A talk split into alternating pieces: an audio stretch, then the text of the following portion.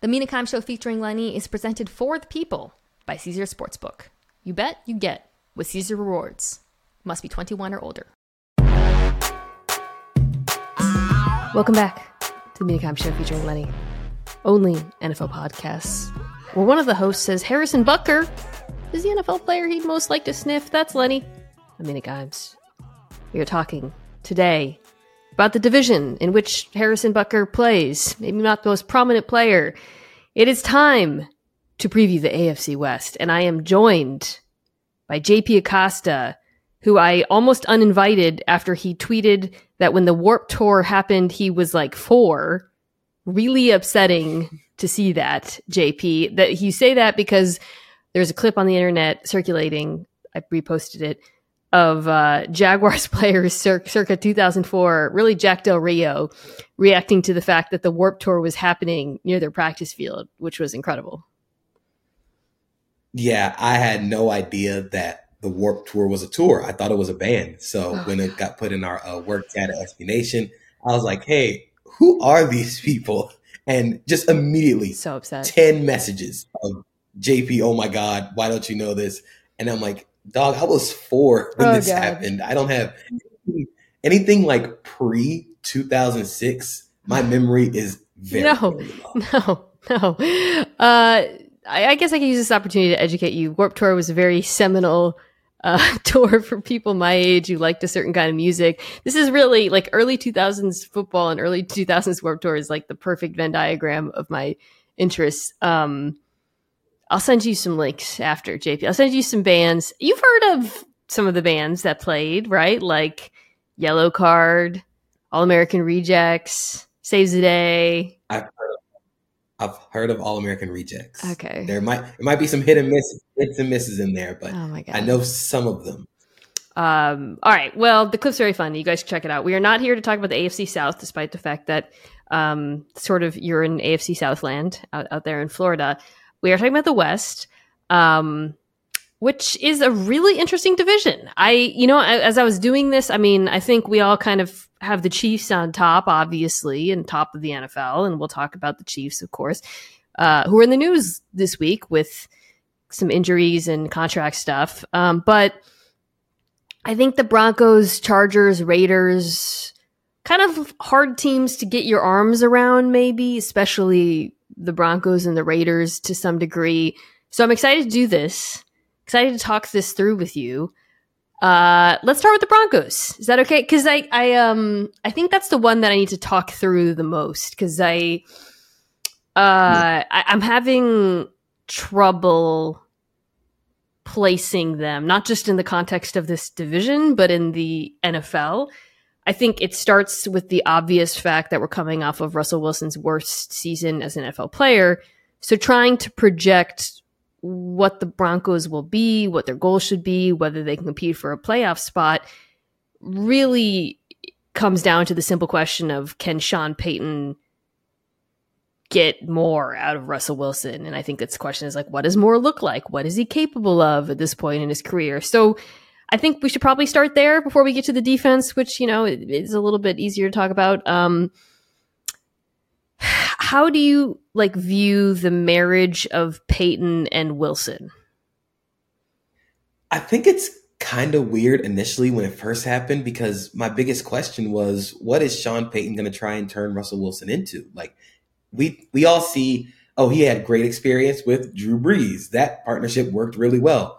Russell Wilson Drew Brees are not the same type of quarterback at all. And if we look at what Russell Wilson was doing last year, we all saw what he looked like on tape, but the stats back it up. He was really bad in almost every category that he used to be very good in.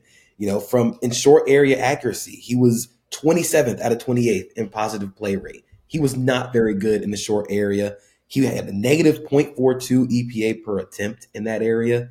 It, it was real. It was really bad on everything. It looked like he just lost confidence or just lost something. It, it felt like, you know, when the Monstars took the uh, the NBA players' powers, yeah. it looked like he was out there like without the powers that he used to have. So I'm wondering what is Sean Payton going to try and make Russell Wilson into? Is he going to try and turn this into a play action heavy scheme where you kind of get him out of the pocket and get him away from the areas that make him very uncomfortable, like we saw last year? Or is he going to try and turn him into a, another Drew Brees? Which I don't know if that's going to work with Russell Wilson at this stage in his career. I think Sean Payton, who I I've talked about, I had him talked about in my coaches rankings pod uh, pod is uh, you know he's one of the best coaches in the history of the NFL, and he is I, he is not going to force Wilson into a late career Drew Brees sized box. Like Sean Payton is not stupid, right? He watched last year. Uh, I've heard him talk about it a little bit.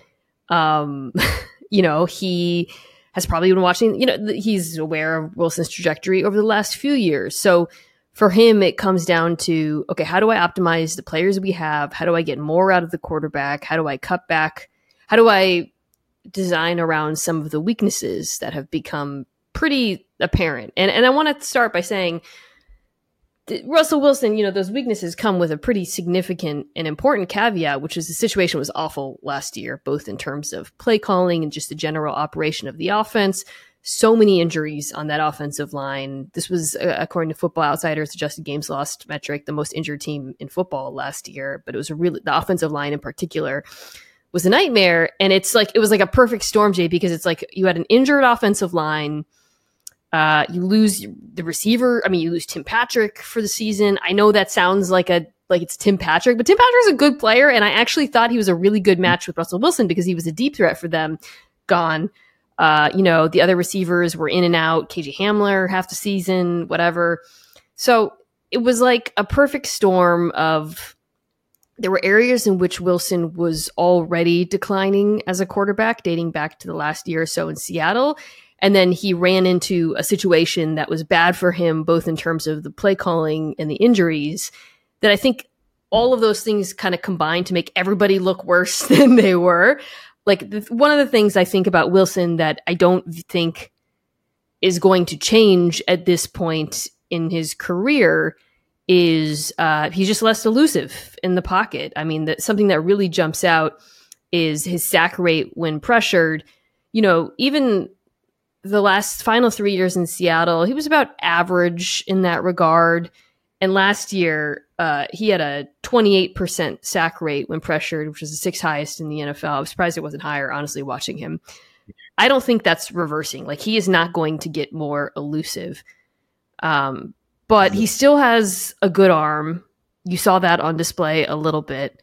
So I think for Payton, it's kind of like, okay, how can I optimize this offense to mitigate the pressure issue, allow Russell Wilson to hunt for matchups, which is, you know, Payton's brand of football, and take advantage of his deep ball. And I think those three things are kind of where you start in terms of like, how do we make this offense look competent? Yeah. And I think with the offseason moves, I think they're kind of headed that way. You know, Agreed. with adding Mike McGlinchey to the offensive line, I think they're going to be more leaning into the ground game. Yes. they're going to try and get teams into heavier boxes, heavier personnel, going to try and pound teams in the run game. And then you get Russell Wilson out the pocket. He can still get the deep ball down there. He can still get the ball to Courtland Sutton, to Jerry Jeudy, Tim Patrick. On paper, this receiver room is really, really good. It's just, can Russell Wilson work in that offense. I think it's probably his best option at this point, which is we're gonna. It's not necessarily letting Russ cook, but it's more like we're gonna give it. We're gonna give you the instructions. You know, yeah. we're not gonna, we're not gonna tell you like, hey, this is all yours. But once you get out that pocket, here's what you do. It's boot action. You know, and I think that's the best way for Russell Wilson to kind of age gracefully into the back end of his career. And your point about the run game is really important because yeah, and first of all, everything they've done offseason wise in terms of personnel points to an emphasis on the run game. You talk about the signing of Lynchy, Powers out of Baltimore, tight ends are bringing in. This is a team that wants to do a better job running the football. Uh, one of the, I think, best news for this team we've heard in a while is that Javonte Williams is like practicing. I thought that might drag out into camp, so that's fantastic news. He's seems to be fully back, which is amazing um, because I, I think at this point in Wilson's career, having an efficient run game, which was not the case last year, it matters a lot. Um, apart because another thing that like he struggled with even before last season, this was something discussed a lot in Seattle those final two years is um, he was he really struggled against two high coverage, which was not the case his entire career. I want to be clear about that. If you actually look back in earlier years, the numbers are not as stark. But from 2020, 21, 22, there's a pretty big discrepancy between his performance versus single high versus two high uh, versus single high ninth in on target percentage, 14th in adjusted completion percentage, 17th in CPOE. Not a mate. It's a lot that's dragged down by last year.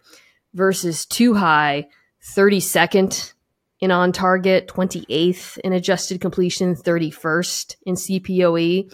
Now, as you know, JP, um, when you face two high, you can, you know, pull a Patrick Mahomes and turn into a, a quick game, like a short throw killing machine, but that's just not – Russell Wilson, what you can also do is run the football and run defenses out of those looks. And I think it's really important for him that Denver has the capacity to do that. Yeah, and I think it goes back to something I wrote about last year, which is widening the margin for error for your quarterback. You don't want to make it so that every throw has to be yeah. perfect or everything's just going to completely fall apart. With the run game, having that efficient run game, you're going to have to bring down a defender if that's going to if you're going to get teams out of two high. So with that, with Russell Wilson, you don't want him to consistently have to make perfect throws every time because he just can't do that anymore. And that's fine at this point in his career. But now, now that he's at this age, you need to give him something to help him out a little bit. And I think Sean Payton and the front office, they've kind of leaned into that a little bit more. I also really like the addition of Samaje Perine to that end, by the way. That was another like kind of flew under the radar signing where I heard Payton talking about him. Compare, compare I think he compared him to Kamara. I don't want to, he wasn't saying like he was the same player as Kamara, but you know, just talking about uh, how he's going to use him. And I, that's, I think he's a really good player. And I think the combination of a healthy Williams, Perine, better offensive line really reduces like the margins for error as you're talking about. And um, yeah, and I still like this group of skill players. Love Greg Dulcich. I'm really excited to see what Payton does with him. Um, the ingredients are there to, you know, maybe not cook, but make like a decent meal, like a competent meal. Uh, you just need Wilson to be a little bit better and, um, well, a lot better, frankly, but he's definitely, uh, you know, injuries notwithstanding, in a in one of the uh, it's it's a good situation for a quarterback. So I'm not going to try to project what will happen, um, just because I do think some of the things, as I talked about, are not going to reverse. But I also think we really saw the worst possible scenario last year. Um, yeah, it was petri dish of like bad vibes. Dude, the you, you alluded to this at the top. The short accuracy stuff is what threw me the most when he was just like dirting. I mean, he just looked totally broken. So it was it was really bad, and even then, he had a seventeen point nine percent sack rate on those short passes. So if he wasn't dirting the ball, he was getting sacked on timing passes. So it just all of it was not good at all. Um, the defense is a little bit easier to uh talk about. I mean, this is a defense that last year, I, not talk about, but I guess project maybe is what I want to say. Uh, they finished 10th in DVOA. They're very good against the pass, less good against the run. They did trade away Bradley Chubb halfway through the season, um, which certainly affected the pass rush. But they have a lot of they have like a lot of really good players, you know, led of course by Patrick Surtain you got Justin Simmons. I'm not really sure who's playing safety uh, next to Justin Simmons. I know Kareem Jackson is back, but I don't know if he's going to start. Um, they, you know, Randy Gregory was hurt last year. Baron Browning does open the season hurt, which sucks because I think he's a good player. They signed Frank Clark. They drafted Drew Sanders, fun draft pick linebacker who is really good rushing the passer. Uh, and then they added Zach Allen after losing Dre'Mont Jones. So I guess just kind of looking at it as a whole. Oh, and m- very notably, Ejiro Evero, the defensive coordinator, is gone. Steve, Will, uh, pardon me, uh, Vance Joseph. No, no, no. Yeah, Vance Joseph it is, is in. yeah, yeah, sorry. I'm all the different defensive coordinators. The Arizona coaching pipeline. yes. Weird. Okay, so Joseph is is in. Um, how do you view this group as a whole? Like, do you think that they finished 10th last year. You, when you look at all the changes that I alluded to, step forward, step back, like what do you think?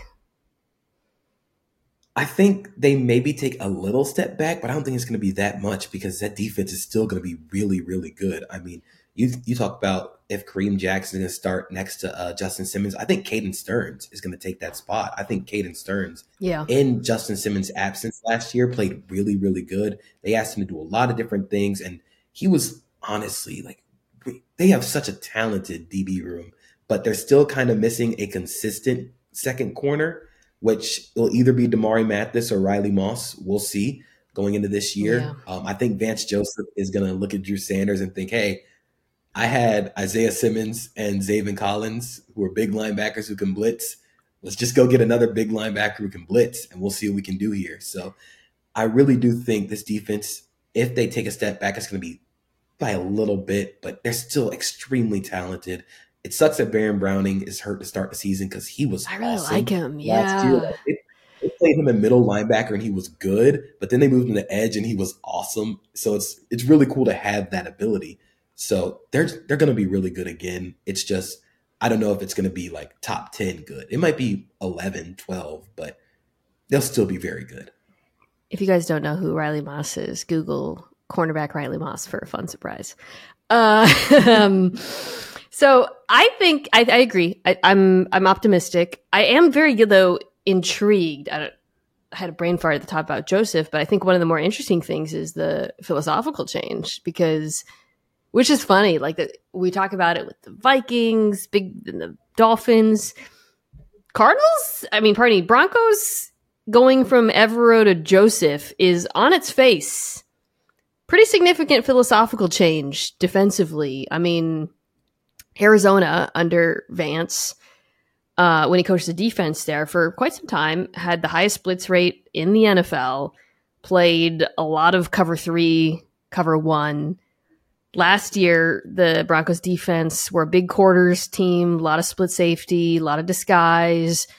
Um, did blitz at a pretty high race, which which I think is interesting because Evero is a Fangio tree guy, and people don't always associate Fangio with that. I think some of that had to do with um, personnel.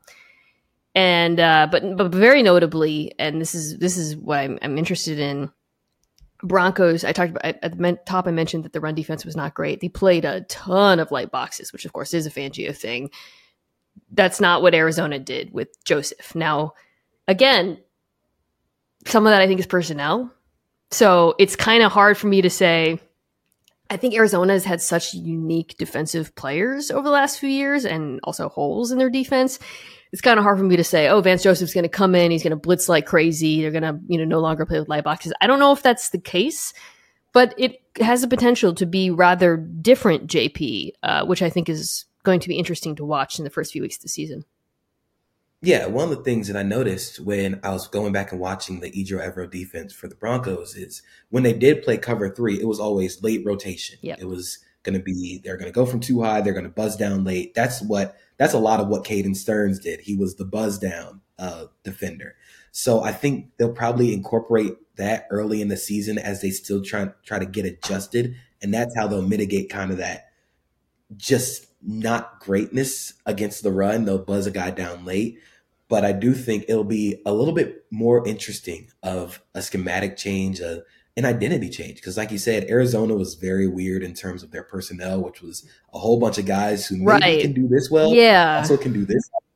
Nobody's really great at one thing, and we know in Denver you have some guys who are great at certain yes. things. You know, you have Patrick Surtain who is great, and you can just leave him on an island. He is scheme proof. You you can change whatever you want about the scheme. You just know you if you have number two out there, you can leave him alone and think about everybody else on the defense. So I think having him, having Justin Simmons, that that'll kind of mitigate the identity personnel. Thousand percent. Yeah. I mean, the secondary is just better than anything Joseph had to work. So it's just kind of like, okay, well, maybe, you know, he's been a creative play caller a very experienced play caller. So I'm that's why I'm reluctant to say, well, he's going to come in and they're going to do this and this and this. It's like, well, you know, it's very different players, and I think he's probably going to tailor the defense to the strengths of the players. Shoot, again, I would look at the last couple years and you're not really wanting to change that much because of how good this defense has been. But maybe there's things he can do to get more out of players. You, you know, Zach Allen is a player he essentially brought with him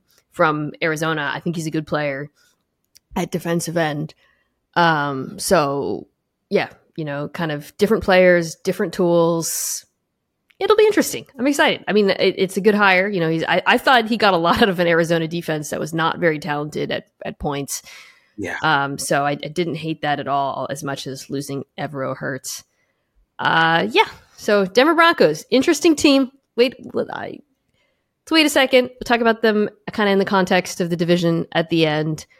Um, let's do the Chiefs here. Uh, so I alluded to some news for Kansas City. Uh, Kadarius Toney tweaked. I want to get this right. Tweaked his knee. It's, it's not something you ever want to hear, especially with a player who's had injuries like him. Uh, kind of reluctant to say more about it. You know, it's. I mean, it's not like a. I don't. I haven't seen anything dramatic about it. And then there's the Chris Jones wanting to get paid. So, but let's put that off. Let's talk about the Chiefs defense in a second. Uh, let's focus on the offense. The Toney thing matters, I think. Let's start there because the Chiefs do not need Kadarius Toney. I don't think they need anyone except for Travis Kelce and an offensive line, other than of course Patrick Mahomes. But you, the way they used him last year, um, which is to say everywhere in every way, was pretty intriguing. And I have to think that that was something, you know, given how much they traded for him, like built into their plans for this year. It's like, okay, we got this guy. He's got like really absurd movement skills. We can line up up in the back. We can use him on jet sweeps and end arounds. The remember the motion and TD in the Super Bowl. Like he's so interesting as a player combined with, of course, Andy Reid, who's this madman. It's one of those things I could take, just kind of put them over the top in certain games. So if he, I, I do think he matters, even if he is not, and I don't think ever will be a traditional number one. Yeah, I think the potential of losing Kadarius Toney matters a bit, but I also wonder how much have they planned Skyy Moore to be the kind of break glass yeah. in case of emergency because before they added Kadarius Toney, he was doing a lot of that stuff as well. He was doing the a lot of that motion, a lot of the sweep stuff. So I wonder how much of that is, hey, we have Skyy Moore, we can kind of we can live without having Kadarius Toney for the early parts of the season. I think Rashee Rice is going to play a lot in this offense. I think I still think the way that they kind of shifted their offense from being the deep ball or no ball offense that we saw when Patrick Mahomes first got there to the most efficient offense we've probably ever seen in the NFL in the span of like a year, year and a half is insane. But I do think that having guys like Rashee Rice, who's a very good complement to what Skyy Moore or Kadarius Toney already do, it's gonna make it's gonna make a lot of a difference for this Chiefs offense. So I don't know if it's a huge loss of Kadarius Toney, but it'll it'll hurt for a little bit in the in the first part of the season. Yeah, the I mean with the Chiefs offense, it's always just like what matters, I think is the place you start from because they have shown us in that they can make every adaptation that Patrick Mahomes can solve every problem. I'm not going to bore people with the numbers. You can look them up. I mean, last year they were, you know, he was bottom 10 team and averaged at the target. Didn't matter. Still incredibly efficient. The best rushing efficiency of Patrick Mahomes' career. Every year, by the way, in the Mahomes era, they've just gotten better and better at running the football. Um, because they've invested in that offensive line, which now they have the best interior offensive line in the or mm, sorry, Chiefs, Eagles will get the run for the money, but they're, they're, it's between them and the Eagles really. Um, and you know, so so when you when you look at this offense and you ask, okay, what matters? I guess, like I said, Toney for me is like okay, like this is a fun thing, but it does. I don't think either of us are particularly worried. I think the only thing that really matters is if they lose Travis Kelce. I guess yeah, you could I argue think, if Donovan Smith is a train wreck, maybe that'll matter. What yeah. do you think? I think that's where I would start when I was looking at my notes through uh, going back through the Chiefs offense. I was like, I I don't know where you'd really say the big question is outside of if these two tackles they signed don't pan out. I mean, they paid Jawaan Taylor eighty million. I thought they were going to pay him to play left, which would have been really yeah. weird because he'd only played right his entire career in the NFL. But they're going to play him at right Donovan Smith's going to play left.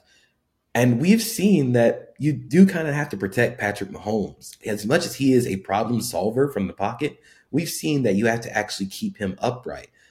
But the one thing that the Chiefs, the multiple things they have going for them is they have Andy Heck, the offensive line coach, who's terrific. Yeah. They have Andy Reid and they have Patrick Mahomes. That is the perfect nucleus outside of Philadelphia for any offensive lineman you bring in to succeed. So outside of like that, the edge, that tackle problems, I don't really see much stopping the Chiefs offense because they have so many problem solvers. I think with Donovan Smith, there's there's a lot of sort of variables that go into like our evaluation of whether he can be better because he was bad last year. He was bad, and also had a ton of penalties. Everybody knows this. We talked about it. Um, and he was he was better, you know, during the Bucs Super Bowl run. But it's like, okay, how do I put this? There's things that kind of make you optimistic, and I think there's things that make you nervous as a Chiefs fan. The things that make you nervous are, well, yeah, he was better during the Bucs run, but Tom Brady was getting the ball out so unbelievably quickly not the case, Kansas City. Um, the, I think the things that make you optimistic are that he was injured last year. I've read that he was battling injuries at various points all season, that he was playing behind a frankly tire fire situation in Tampa. Now he gets to play next to the aforementioned, you know, incredible interior offensive line. Um, so those things, and then the, he can be helped out. They're, they're, they're schematically things. I think you know the Chiefs play with a ton of tight ends on the field. Um, that should help as well. I think you know some of the like I the, I think their run game is generally just a lot better and you know more diverse than Tampa's. It's it is going to be interesting to see early on if he has some of those struggles because yeah, I think you could argue that more that probably does I don't know what matters more, him or Travis Kelce. They both matter. Those are the two things that matter. Those are the only two things that I think could derail what I think you and I both agree uh, projects to continue to be, you know, an unstoppable killing machine on offense. It's, um, it's gonna. Yeah, I mean, it's, it's the Chiefs. You know, I'm not gonna, I'm not gonna do this. Uh, Chris Jones matters a lot. Okay, so that's I do want to talk yeah. about that because um, he is not he's not there as of this recording maybe he'll be there and maybe there'll be a deal done by the time this comes out but as of tuesday july 25th uh, the two sides are apart on chris jones contract he wants to get uh, I think it's been reported something a little bit closer to the Aaron Donald contract, which no defensive tackle has. There's been a lot of big defensive tackle contracts recently, but nobody's come close to the 30 million 30 i think it's 31 million dollar a year aaron donald contract jones I, I, haven't seen that he wants to top it but he wants to be right there and jp i think he deserves it man like i just looking through some of chris jones stats this year and thinking through some of his performances uh, last season uh, not only did he play a ton of football. I posted this on Twitter. He had the most snaps of any defensive tackle in the NFL last year, second most if you only count the regular season. So it wasn't just because the Chiefs went to the Super Bowl. He ranked first in like ev- literally every category. He ranked first in pass rush win rate, which is ESPN's metric. If you beat a block in 2.5 seconds or less, no other Chiefs defensive tackle ranked in the top 50. He ranked first amongst all defensive tackles in pressures. The next Chief was Khalen Saunders, who's no longer a chief. He ranked first in pass rush wins versus double teams last year by a massive margin between him and Aaron Donald. He ranked first in most sacks created. I could go on and on. The point is, he was incredible. He was prolific, and I don't really have a lot of depth behind him. Like, you take him out of this defense, and it looks very different it is vastly different without Chris Jones. And one of the things that he does is he's kind of their closer. You know, yeah. when it comes down to late points in the games, we we've we've all seen it last season. When the game gets real close, Chris Jones just seems to hit another level. He did that to the Raiders like every game last season. He did it in the Chiefs game. He did it in the Super Bowl where he was just unblockable for like the entire fourth quarter.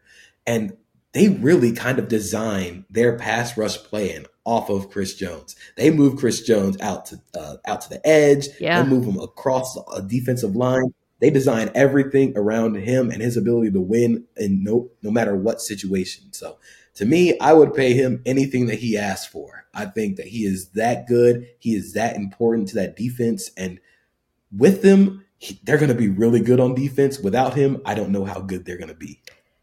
You know, like we talk a lot about the ways in which having Mahomes and Reid allows the Chiefs to save money. You know, I, I think we all agree the Chiefs don't need to spend a lot of money at receiver.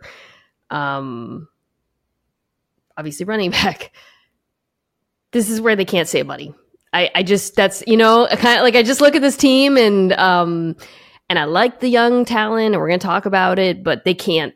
This is just he has them like they need him. I it's just he he has them. Uh, you talked about him being moved to the edge. It's funny. Like year one when they did that, it was like kind of a disaster, but I think they really figured it out last year. I mean, he didn't play on the edge a ton, but whenever he, I, I think his sack rate uh, when playing up from the edge and pressure rate was like pretty efficient. Um, really. Yeah, man, he's so strong. He's so like he's got moves. He's uh, he's just such an amazing player. Um, and yeah, like the depth thing is a real issue. I think like, you know, they, they have young talent. I thought Karlaftis came on as the season went on. Uh, they did draft, um, make sure I say his name right. I'm trying to get this one locked in. I do, I did, uh, shoot. Felix Anudike Uzomah, uh, yeah. out of K State, who was a super prolific pass rusher in college, but you know, he's a, he's a rookie. Uh, I don't know. Uh, I guess that, that, let me ask you that. Do you feel like let's let's assume the deal gets done? I think the deal will get done. How do you feel about the pass rush around Jones? Like, do you think it's good enough? I think they could stand to probably add one more different type of pass rusher. I think they all they all have pass rushers who are of the same type. Felix Anudike mm. Uzomah is probably the only one that's very different, but he's more of a high effort bend player. They don't have anybody who's truly naturally bend, get around the corner. George Karlaftis isn't that. Charles Omenihu, who they just signed from San Francisco, he's not that. Um, Mike Danna, as much as I love what Mike Danna has done, he's more of an interior pass rusher. Yes. So it's a lot they of guys. can stand to add. Yeah. Who are interior they, they guys? Because Omenihu is another. Yeah, like you alluded to, like the Niners. He's really he has that inside outside versatility, but he he's not like that designated pass rusher. Win around the edge consistently. There, you're right. There's no one like that really on the roster. Like, if they really if they really wanted to go get somebody who would be a designated pass rusher to win around the edge, I mean, unique. Go sign Yannick Ngakoue, yeah. who that that is the one thing that he has done his entire career. I they just need a different style of pass rush. I agree. I think they they need to mix it up. It, that'll help out Chris Jones and everybody else on the defensive line a lot. I would like that. Um, yeah, I think that that makes a ton of sense. Um, otherwise, I you know I've talked a lot about how this young defense played so much better down the stretch. Uh, I think this is the year when you can kind of cash in on some of those reps, right? All those young DBs who played last year and kind of had their ups and downs and went through the rookie struggles, but had big moments at the end of the season. Now you benefit from that because, um, like Bryan Cook's going to start.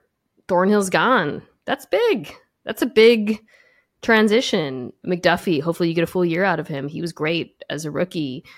Um, and if you do, then it's like, okay, b- between him, Sneed, you know, Watson, we'll see how he gets used. I, th- there's a lot of, and then and the linebacker group, which was so long, felt like a weakness. Well, not for so long, but like we're talking about Mahomes era, uh, suddenly feels like a strength. I mean, you know, I, uh, they signed Drew Tranquill, who's better in coverage, but I think gives them a nice change up. But because they've got all these stumpers at linebacker, if they're all mm-hmm. healthy, that's a really between you know Gay, Bolton, Chenal, Tranquill. That's a pretty deep group. It's pretty talented.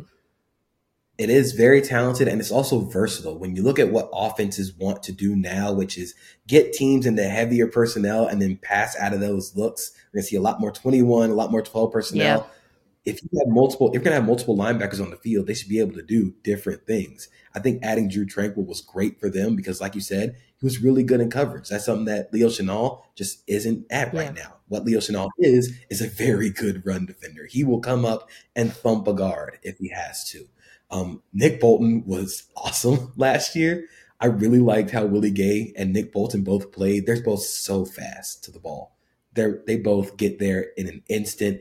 And like you said with the young DBs, they were so good on the back half of this uh, season. I think through the first eight weeks, pre pre bye week, they were 25th in EPA allowed per pass attempt. Post bye, they were sixth. So they they took a huge jump. I really like how Joshua Williams played. So now you have kind of a good problem opposite L'Jarius Sneed. You can play Jaylen Watson or you can play Joshua Williams. Bryan Cook, like you said, is going to start. Love Trent McDuffie in the nickel. He he he would come up and tackle, and he was really He tough. was so like, good okay, I see. last year. He's. hmm And he's a different kind of nickel So- from Sneed. Like in terms of, you know, it's I, I think to your point, what Steve Spagnuolo really has the ability is to play matchup football on the back end with all of these Mhm. versatile, not just DBs but linebackers. Um, so yeah, I'm really excited about this back seven for Kansas City. Front defensive tackle concerns, a little bit of a concern. Pass rush is okay. Outside of Jones, could use a little bit of help, but they're the Chiefs. They'll be fine. Let's take a quick break and then talk about teams that may or may not be fine. Tickets to the game, merch, meals at iconic restaurants, stays at Caesar's Palace, all this can be yours when you bet with Caesar's Sportsbook. Win or lose, every bet earns reward credits, which you can redeem across the empire. Now, if you haven't started yet, register using code OMAHAFULL and then place your first bet up to $1,250. If you win, great, keep those winnings. But if you lose, you'll get your stake back as a bonus bet. 21 and older only, offer valid and must be physically present in Arizona, Colorado, Illinois, Indiana, Iowa, Kansas, Louisiana, Massachusetts, Maryland, Michigan, New Jersey, New York, Ohio, Pennsylvania, Tennessee, Virginia, West Virginia, and Wyoming only. New users and first $10 plus wagers only. Must register with an eligible promo code. Bet amount of qualifying wager returned only if wager is settled as a loss. Maximum bonus bet $1,250. Bonus bet expires 14 days after receipt. Tier credits and reward credits will be added to the account within seven days after qualifying wager settles. See Caesars.com slash promos for full terms. Void where prohibited. Know when to stop before you start. Gambling problem? Arizona, call 1-800-NEXT-STEP. Colorado, Wyoming, Kansas, affiliated with Kansas Crossing Casino, call 1-800-522-4700. Indiana, call 1-800-9-WITH-IT. Iowa, call 1-800-BETS-OFF. Louisiana, call 1-877-770-STOP. Licensed through Horseshoe, Bossier City, and Harrah's, New Orleans. Massachusetts, call 1-800-327-5050 or visit gamblinghelplinema.org. Michigan, call 1-800-270-7117. Illinois, Maryland, New Jersey, Tennessee, Virginia, West Virginia, Ohio, Pennsylvania, affiliated with Harrah's, Philadelphia. If you or someone you know has a gambling problem, crisis counseling referral services can be accessed by calling 1-800-GAMBLER. That's 1-800-426-2537 or in West Virginia, visit 1-800-GAMBLER.net. This podcast is proud to be supported by Jets Pizza, the number one pick in Detroit style pizza. Why? It's simple. Jets is better. With the thickest, crispiest, cheesiest Detroit style pizza in the country, there's no competition. And I have to say, speaking from experience, recently, having tried it for the first time in Detroit, it is absolutely delicious. Right now, you can get $5 off any eight corner pizza with code 8SAVE. That's the number eight, S A V E. Go to jetspizza.com to learn more and find a location near you.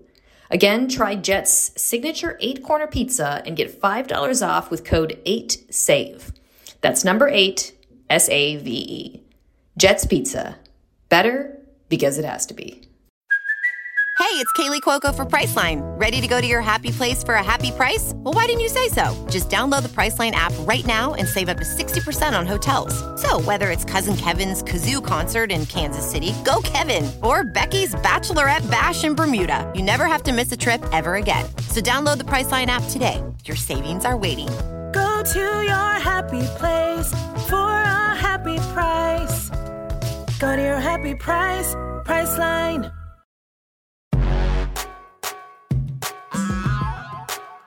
Let's do the Chargers.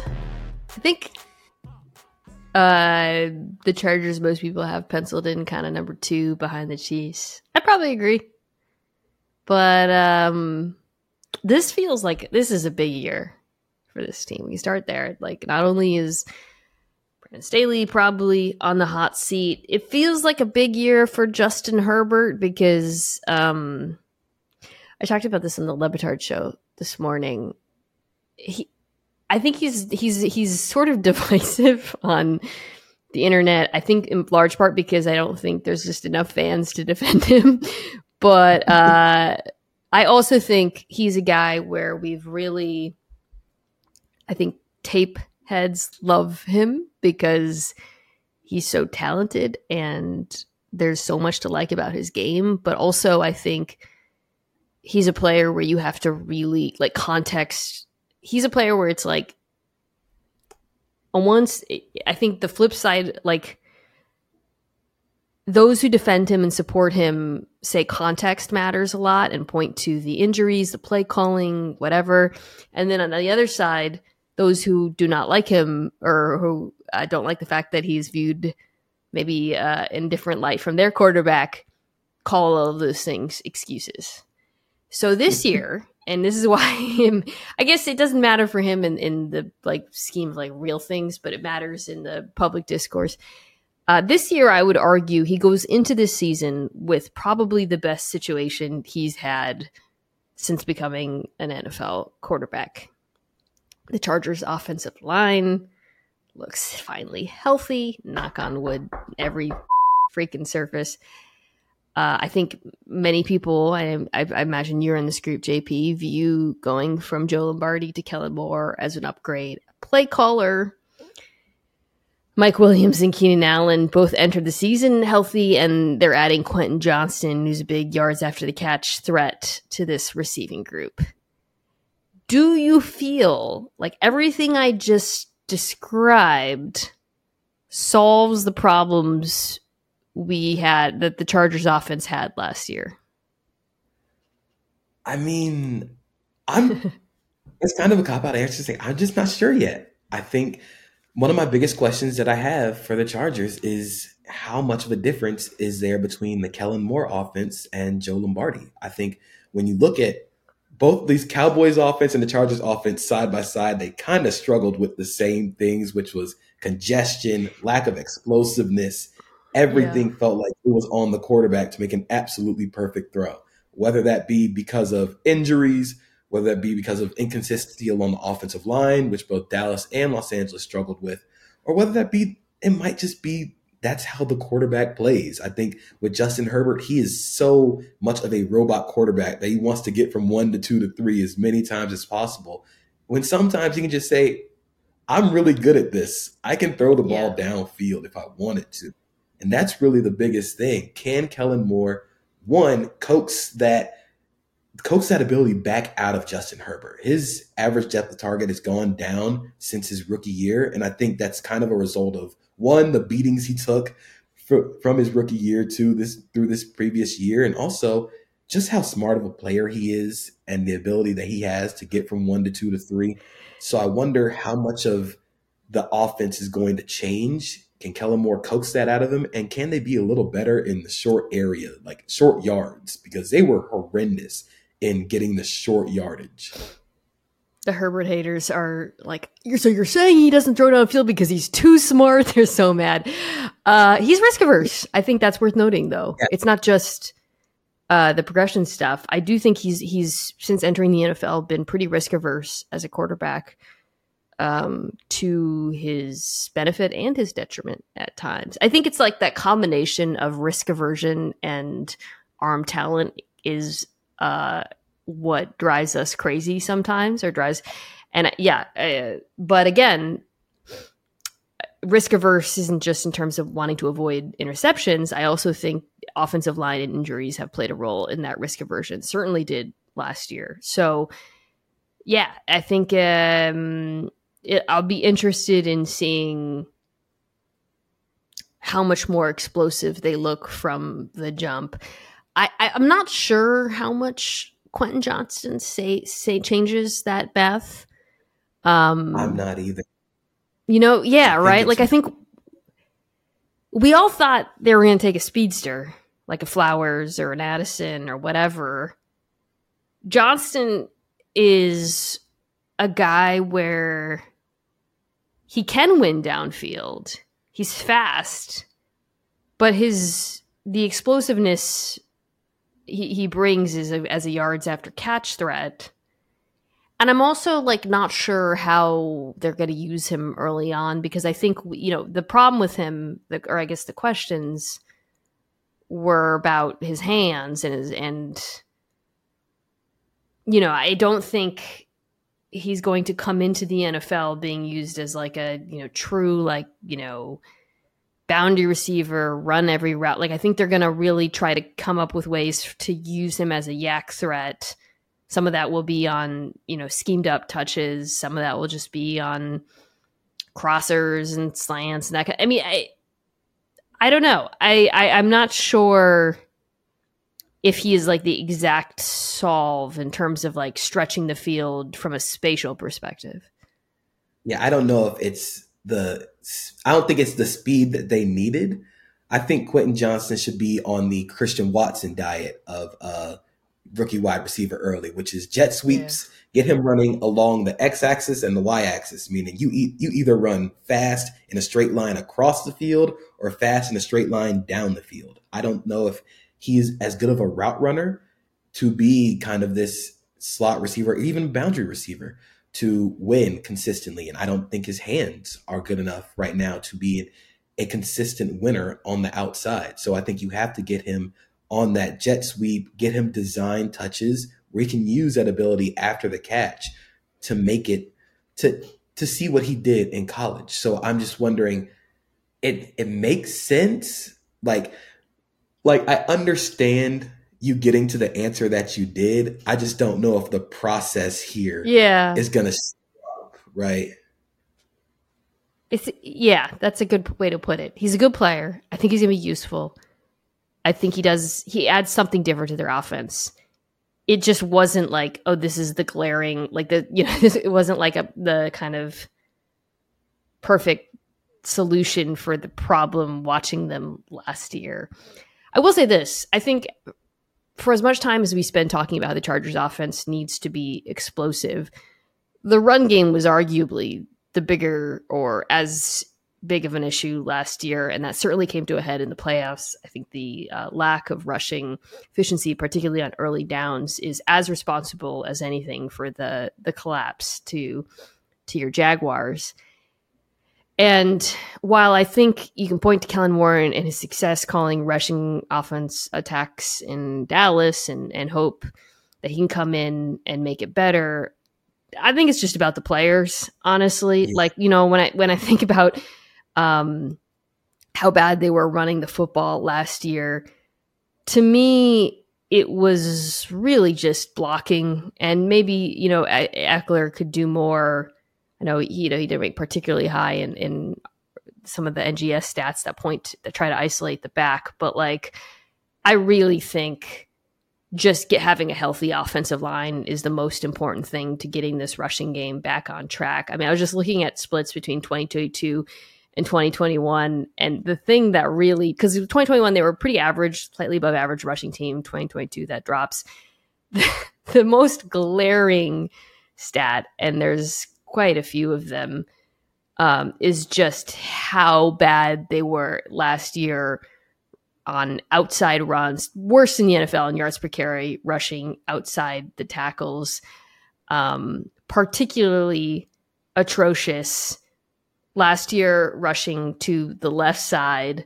Whereas in 2021, they were phenomenal, six in the NFL uh, in, in, yards per carry. That's a Rashawn Slater stat. So I think just getting Rashawn Slater back is going to help a lot in that regard. I think Rashawn Slater is going to help a lot. I think Austin Ekeler is really good. I think he's going to get a lot better. I think where he's at his best is using burst and vision. So I think the outside zone stuff, getting Rashawn Slater yeah. back is going to help him a lot there. But I also think the defenses have started to adjust now to outside zones. Like when I was watching the Chargers, they don't mm. really last year they didn't really run that much outside of like outside zone and counter. There's a lot of Gerald Everett blocking where I was like, I don't really need to see this right now. So I think they're going to try to do a little bit more like duo inside zone runs. But for that, I think you need a different style of back than Austin Ekeler. I love Austin Ekeler, but I don't think that's necessarily where you can use him best. I think they need a they need kind of a back that will be able to get those short yardage runs where you don't where you can't run outside zone every time. So getting a bigger back in there will help them out a lot. But like you said, just getting Rashawn Slater back is going to give that entire offense a boost. I think they need not only a healthy offensive line, but a consistently healthy one. They were they were moving around pieces like every week. interesting to see if they are a guy who might, I don't know, like Zeke Elliott is out there. Uh, Zeke is very much the guy that I had in mind. Like, yeah, you, as you're describing, hard, he'll get the hole.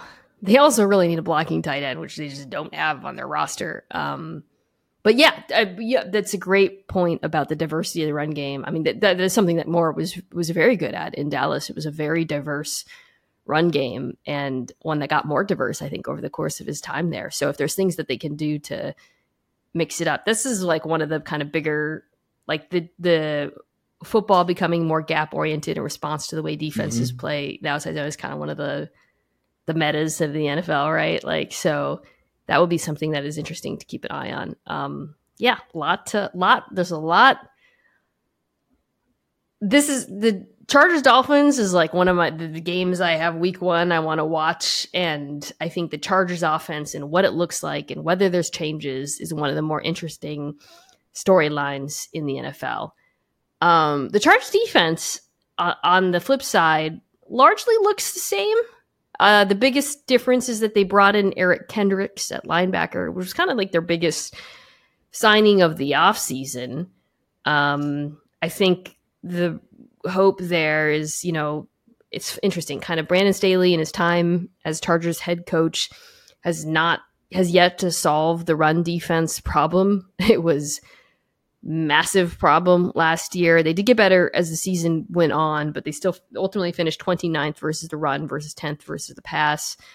Um, he brought in some of his guys last year, and I think they actually did help a lot. Those defensive tackles played pretty well, but the problem in run defense to me was not um, about the defensive line, was not about the interior. It was about the edges and the second level and corners and that yeah so i i guess they the hope is that kendricks can shore that up. I mean do you think that they can be because it was just it, i mean it was awful. This was this run defense was awful last year. it was horrible horrible. I think like a few weeks ago there was like this quote where like brandon staley was like yeah we'll give up four or five yards a run if we can stop the 40 yard explosives. And then i went and looked up how many yards they gave up per carry, and it's almost six. And I'm like, hey man, you might want to slow down here.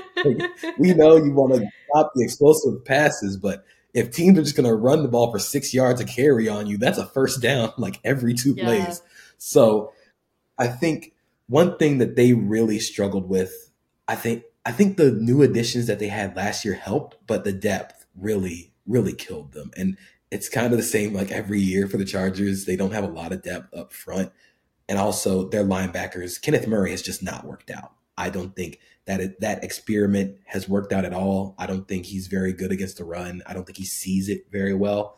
I think Daiyan Henley, the rookie, will probably get a lot more playing time as the season goes on. And I also think with the way that they play their light boxes, they ask a lot of their nickel. Yeah. And Asante Samuel Jr. played nickel last year.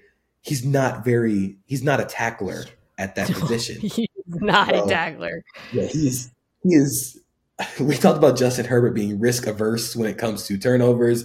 Asante Samuel Jr. is risk averse when it comes to tackling people. He's good in coverage, so, but yes, yeah. he's great in coverage, but I don't think that's the spot for him. Um, Alex Katzen, Chargers Wire, he mentioned that Ja'Sir Taylor is getting the first uh, the first team snaps Ooh, in the slot.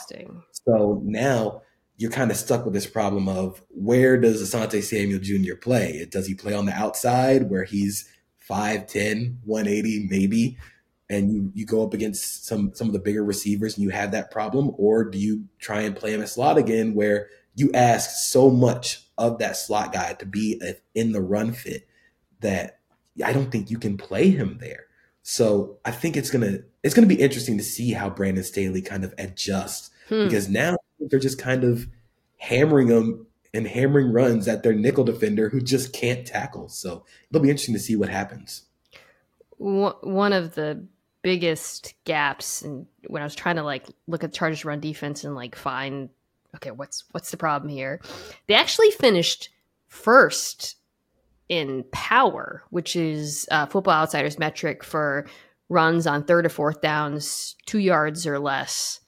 So basically, you know, can that's you know like Sebastian Joseph Day, for example, who they I was one of the guys that Staley brought in. Like That's a that's him. That's their defensive. You know, they're they're actually.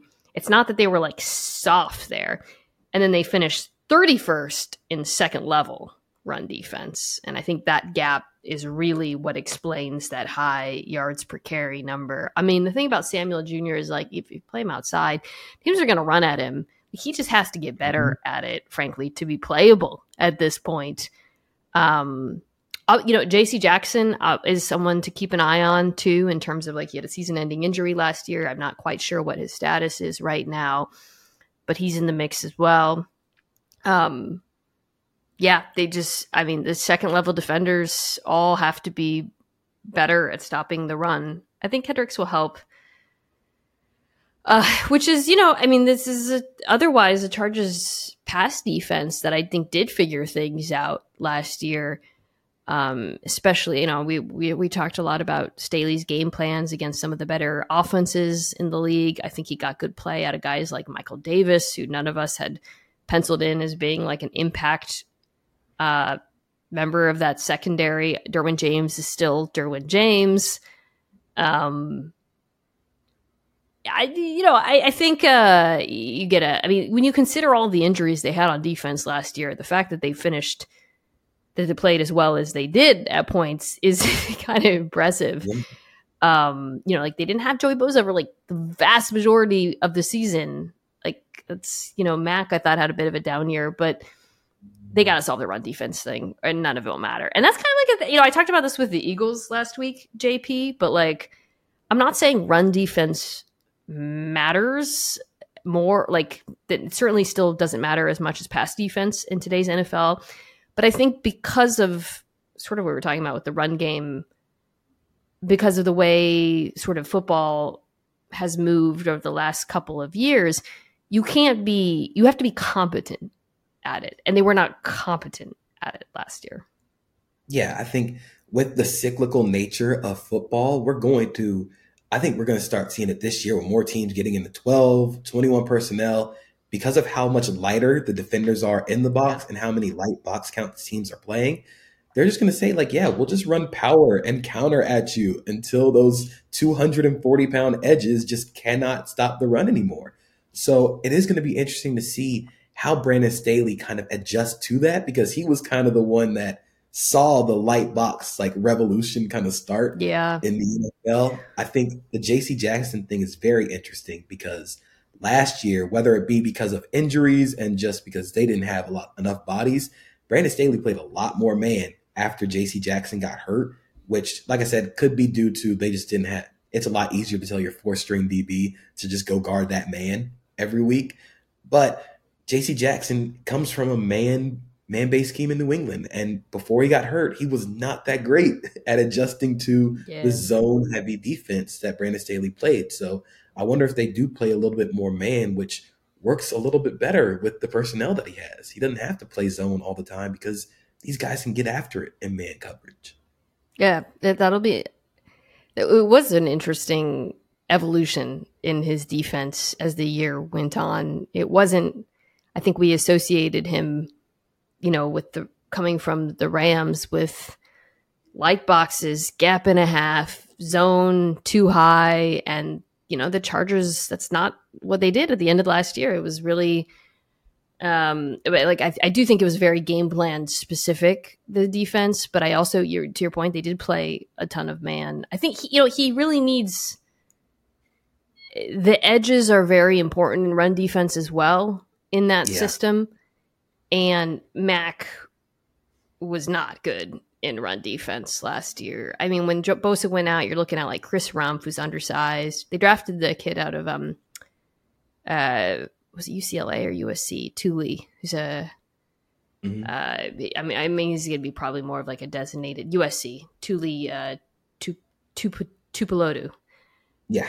Uh, um, who's you know I, I, think he'll be more of like a designated pass rusher at the beginning and backing up either Bosa or Mack, but there's still good players. It's a good defense. There's good players. They still have, you know, Bosa's still amazing. James is still amazing. Hopefully Kendrick shores up the run defense.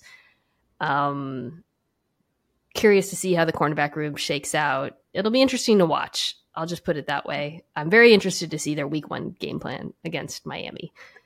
Uh, I can't wait. Actually, headed for headed towards the Twitter Dialogue Bowl too. That is going to be such an unsafe day for anybody who says Justin Herbert is good, and just an unsafe day for anybody who is a Tua believer. It's just well, it's just, but it's a great day for people who like football nerd stuff because I think McDaniel yes. versus Staley round two is going to be a really fascinating one. It's only a kick, a jump, a block. It's only a serve. It's only a tackle, a run. It's only for the fans. After all, it's only pressure. You got this. Adidas. Mother's Day is around the corner. Find the perfect gift for the mom in your life with a stunning piece of jewelry from Blue Nile. From timeless pearls to dazzling gemstones, Blue Nile has something she'll adore. Need it fast? Most items can ship overnight. Plus, enjoy guaranteed free shipping and returns. Don't miss our special Mother's Day deals. Save big on the season's most beautiful trends. For a limited time, get up to 50% off by going to Bluenile.com. That's Bluenile.com. Um, okay. The Raiders. Some news. The Raiders signed Marcus Peters.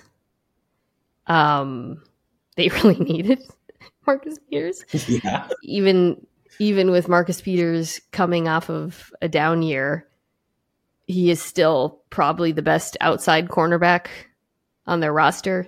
This is a pretty challenged secondary, shall we say. They were one of the worst pass defenses in the NFL last year.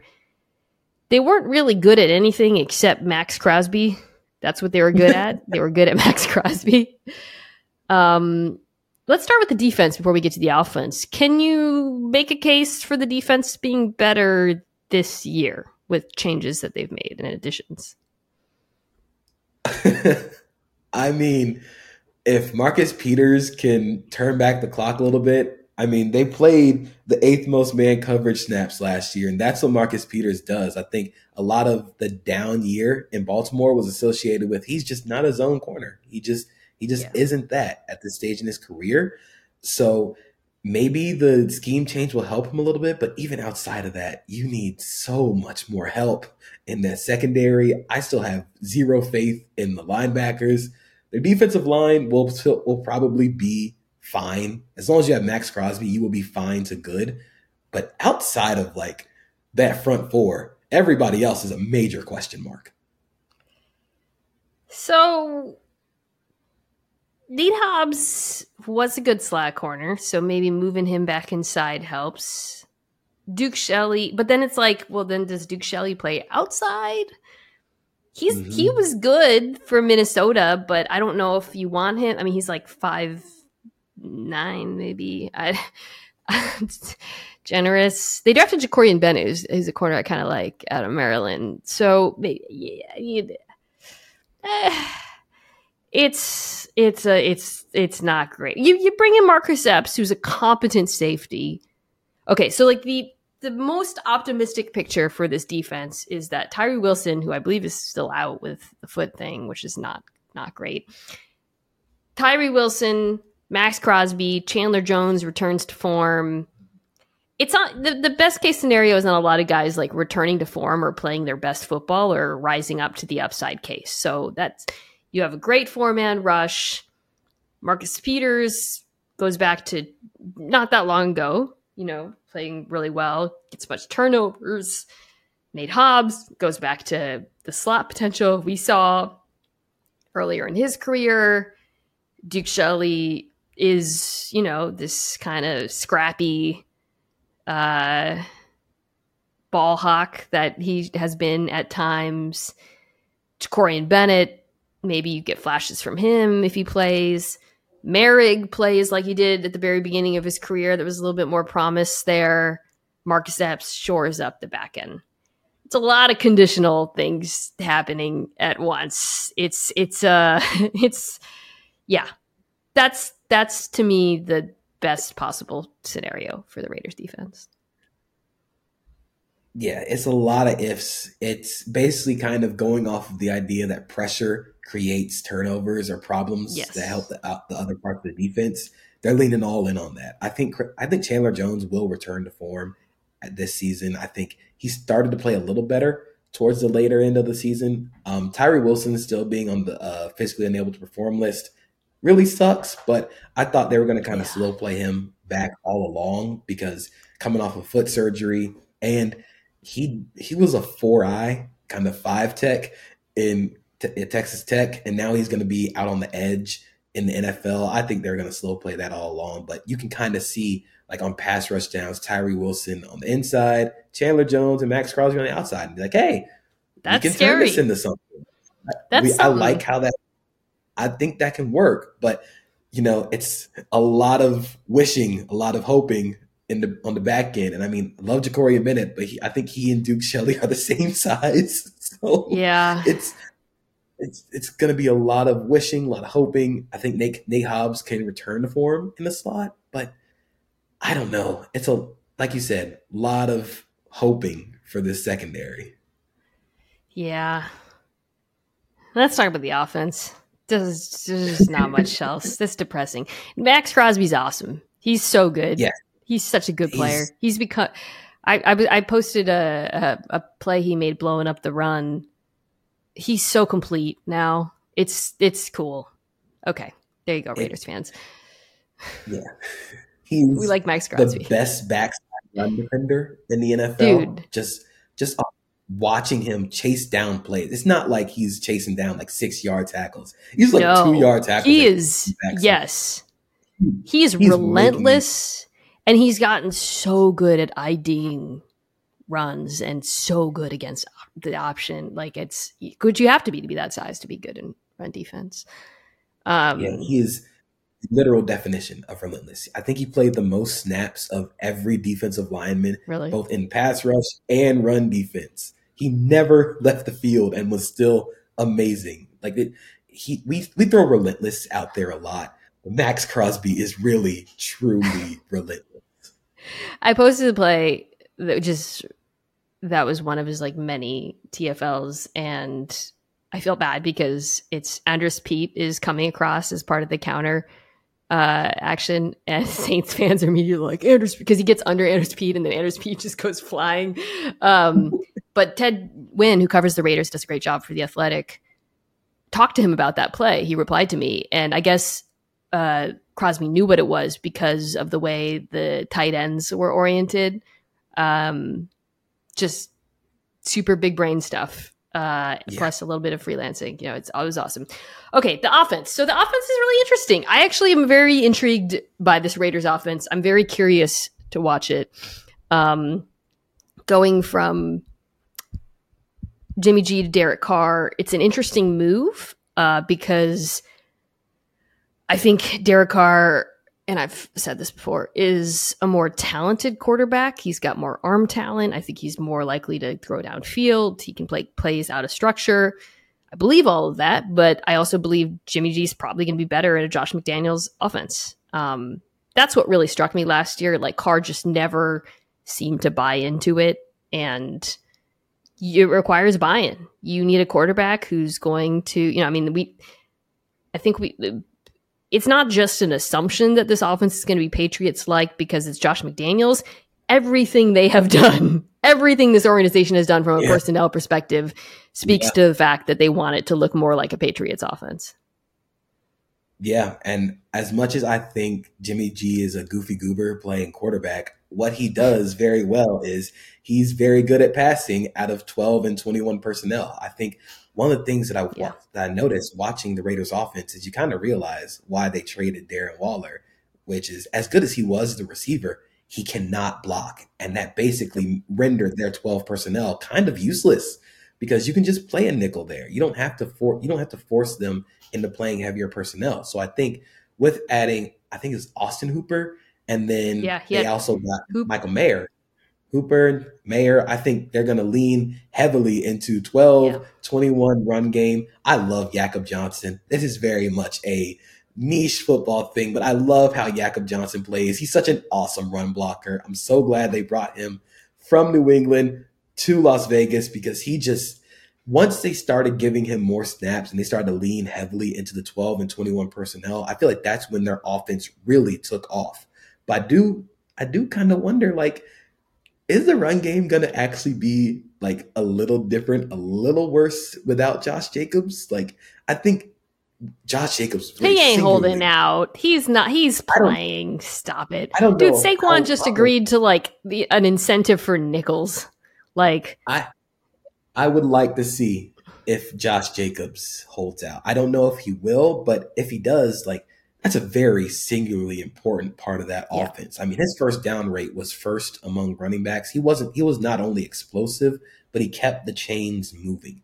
So I think if you have Josh Jacobs, I can I can very much see a world where Jimmy G is better in this offense than Derek Carr because this that's what Jimmy G does. He can he can do this very well. yeah, it's like we know what the offense. We know what Josh McDaniels wants it to look like. They want power running game. You talked about it. Twelve personnel, twenty one personnel, motion, play action. When it's not play action, the ball's out quick, middle of the field. Jimmy G does all that. That's a Jimmy G offense, right? You get you look you think about the offense, you think about the players they added, it makes sense. My concern beyond whether, you know, that's the ceiling of that, I think, is simply I think the offensive line. Um because we do know Jimmy G for all the fact he does all of those things, but he also is is not uh, he's a pressure sensitive quarterback. This is not a great pass protecting offensive line. So I think that's where the vision starts to run into a little bit of trouble. Is when you're like, okay, I, yeah, this makes sense. I get it. Jimmy G, Josh McDaniels, his offense, it makes sense. Patriots, yeah, Patriots, Vegas, but the offensive line is not great, and I think that's where you can start running into problems. Yeah, I think for this offense to actually get to a point where you can be like, hey, if we put all this stuff right together, we can possibly make a run for the playoffs. It has to be the offensive line getting better and pass protection because, like you said, Jimmy G is very, very pressure sensitive. He's going to spin move out or just immediately throw it to the defense.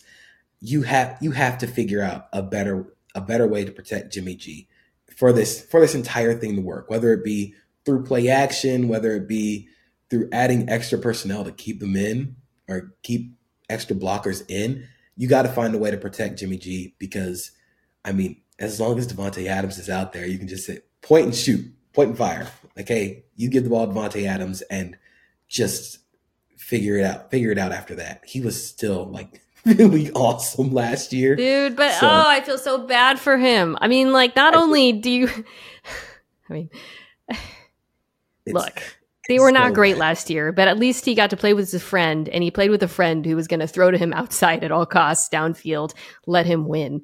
Now his friend has been replaced by one of the quarterbacks who is most averse to doing that in the entire NFL. Like, I mean, it's you can, and he's barely agitated about it, but you got to be, you can't be happy if you're Davante Adams with the direction of this.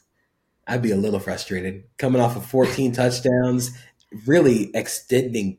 He was going deep a lot, like late later on the season as they Yeah. started to get into that 21 personnel, as they started to get see more defenses have heavier looks. You basically created an isolation uh, play for Davante Adams, and he's going to win that like 80 to 90 percent of the time. So you go from Derek Carr actually saying like, "Yeah, I'll just I'll throw it deep to you anytime," to Jimmy G, who will probably do that like once every 35 snaps, maybe. I'd be a little frustrated, but Hunter Renfrow is probably going to kill it. Hunter Renfrow is probably going to see a whole lot of targets. Yeah. It's I don't know what the Raiders are doing. I know what they're doing. I just don't approve entirely of it all. It, it- even though I'm I everything they did offensively, I'm like it's probably going to look better. It's prob I actually think this is going to be a better offense, but it's it's it's still they're they're one of the more confusing teams to me in the NFL in terms of kind of like what's what's the long term plan here? Like what do you you know you're not going to win the division. You're it's like they're they're building it in Josh McDaniels image, but to what end is is what I ask. Yeah. Um yeah, I don't know. I mean, I have them fourth. I I have you know, I'm I'm I'm probably I'm thinking probably Chiefs, Chargers, Broncos, Raiders. Um, and I say that by the way, believing that I think the Raiders offense could could be more efficient than the Broncos offense. I just think the Broncos defense is better, way better. Yeah, I think right now I think I go Chiefs, Chargers, Broncos, Raiders because I just have far too many questions about the Raiders defense.